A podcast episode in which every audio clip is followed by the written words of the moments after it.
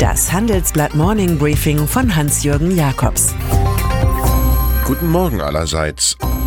Heute ist Mittwoch, der 2. Oktober, und das sind heute unsere Themen. Missklang zur deutschen Einheit. Das China mit den zwei Gesichtern. Nike und der Dopingcoach Salazar. Morgen ist der Tag der deutschen Einheit. In die Besinnlichkeit über Mauerfall und DM-Glück platzt die Nachricht, die Arbeitszeiten in der Metallbranche bleiben wohl noch länger sehr unterschiedlich. Der Osten arbeitet drei Stunden länger als der Westen mit seiner 35-Stunden-Woche. Nach Gesprächen über 18 Monate hinweg konnten sich Arbeitgeber und IG Metall am Ende nicht einigen. Stattdessen sind sie in die Tonlage mittelschwerer Beschuldigungen ausgewichen. Die Mehrarbeit der Ostkräfte entspricht immerhin einem Monatsgehalt. Das dürfte die produktiven Arbeitnehmer in den sächsischen Autofabriken von VW, BMW und Porsche oder an den Oststandorten von Daimler oder Siemens weiter verärgern. Jens Spahn. Auf seinem Weg nach oben war dem CDU-Politiker kein Hindernis zu hoch. So wollte er die regional abgeschotteten allgemeinen Ortskrankenkassen AOK für den bundesweiten Wettbewerb öffnen. Ein kühner Plan, doch nun haben die 16 Bundesländer Spahns Ideen im faire Kassenwahlgesetz einstimmig abgewiesen. Auch Koalitionspartner SPD ist auf Zinne. Die Frankfurter Allgemeine berichtet, Spahn wird nächste Woche einen überarbeiteten Entwurf ins Kabinett bringen. Die Öffnung der AOK sei gestrichen. Nun heißt das Ganze ein wenig monströser, fairer Kassenwettbewerbgesetz. Der Finanzausgleich zwischen den Kassen sowie die Aufsicht und das Insolvenzrecht sollen nun für mehr Konkurrenz und Dynamik sorgen. Gustav Stresemann. Er war konservativ und nationalliberal, ein Lobbyist der Industrie, der als Außenminister in der Weimarer Republik die Annäherung Deutschlands an Frankreich und Europa betrieb.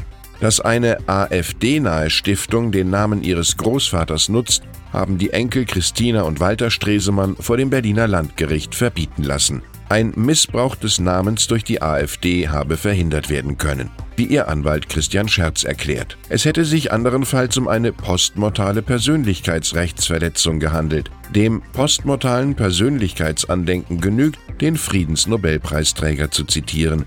Man kämpft nicht nur mit dem Schwert, sondern auch mit dem Herzen.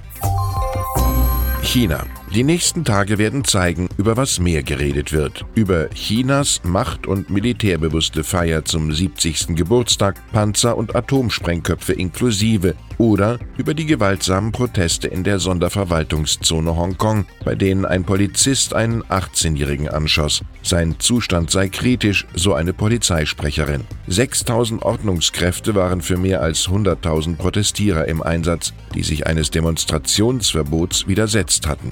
Die 70 Jahre Feierlichkeiten in Hongkong fanden übrigens in einer abgeriegelten Messehalle statt. Staatspräsident Xi Jinping hinterließ eine Grußbotschaft an alle, keine Macht kann China aufhalten. Ein CEO lebt von Ankündigungen, die er hält, was dann mit Vertragsverlängerungen belohnt wird. Bei Frank Appel, dem CEO von Deutsche Post DHL, ist es alles andere als sicher, ob das für 2020 anvisierte Betriebsergebnis von 5 Milliarden Euro eintritt. Der 58-Jährige sagt uns nun, er habe noch nicht entschieden, ob er über Vertragsende Oktober 2022 hinaus bleibt. Bis dahin ist es erstens weit hin und das regelt zweitens noch immer der Aufsichtsrat. Der wird sich anschauen, wie es mit der Digitalisierung läuft, in die Longtime-CEO Apple 2 Milliarden steckt. Wenn man davon ausgeht, dass hier ein Abgang intoniert wird, fände sich als Ersatz Tim Schabart. Er saniert das geschundene Speditionsgeschäft. Nike. Die Vierjahressperre für den US-Lauftrainer Alberto Salazar bringt auch den weltgrößten Sportkonzern in Verruf. Nicht nur, dass die Amerikaner dessen Aktivitäten, etwa das Camp Oregon, mit hohen Geldbeträgen unterstützten, nein, sie hatten offenbar auch Ahnung von dubiosen Taten. So habe Salazar Topmanager von Nike, darunter CEO Mark Parker, über seine Experimente informiert, durch den Einsatz von Medikamenten und Mitteln die Leistung der Athleten zu steigern. Das zeigen E-Mails im Besitz der US-Anti-Doping-Agentur. Salazar und der von Nike gesponserte Arzt Jeffrey S. Brown wurden wegen Verstößen gegen Anti-Doping-Regeln für vier Jahre gesperrt.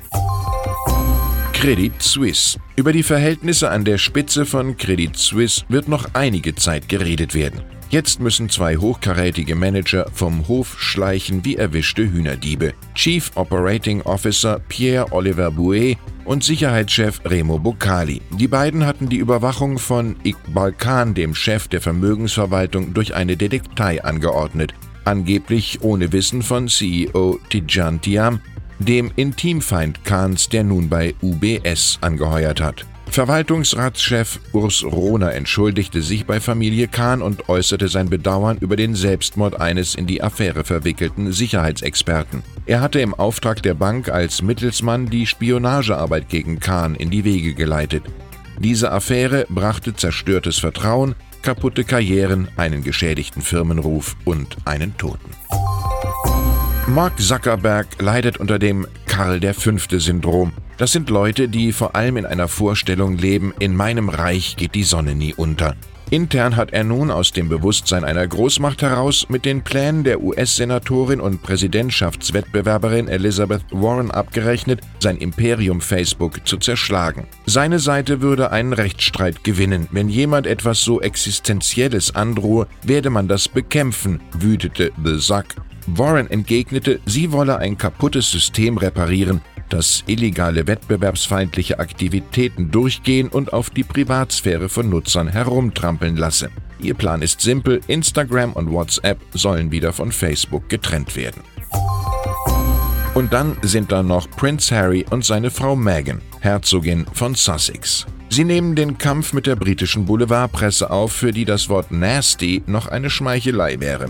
Der Streit gipfelt in Megans Klage gegen die Mail on Sunday, die ihren handgeschriebenen Brief an ihren Vater veröffentlicht hat. Zuvor hatte ihr Mann angekündigt, er könne nicht länger stummer Zeuge ihres privaten Leidens aufgrund von Pressekampagnen sein. Er verglich die Stories über Meghan mit der Berichterstattung über seine Mutter, Lady Diana, die 1997 bei einem Autounfall in Paris gejagt von Paparazzi ums Leben kam. Harry, ich verlor meine Mutter und nun sehe ich, wie meine Frau zum Opfer der gleichen mächtigen Kräfte wird. Ich wünsche Ihnen einen erfolgreichen Tag, der für die Stars des FC Bayern München schon mal mit Komplimenten für ihr 7 zu 2 in London gegen Tottenham startet. Es grüßt Sie wie immer herzlich Hans-Jürgen Jakobs.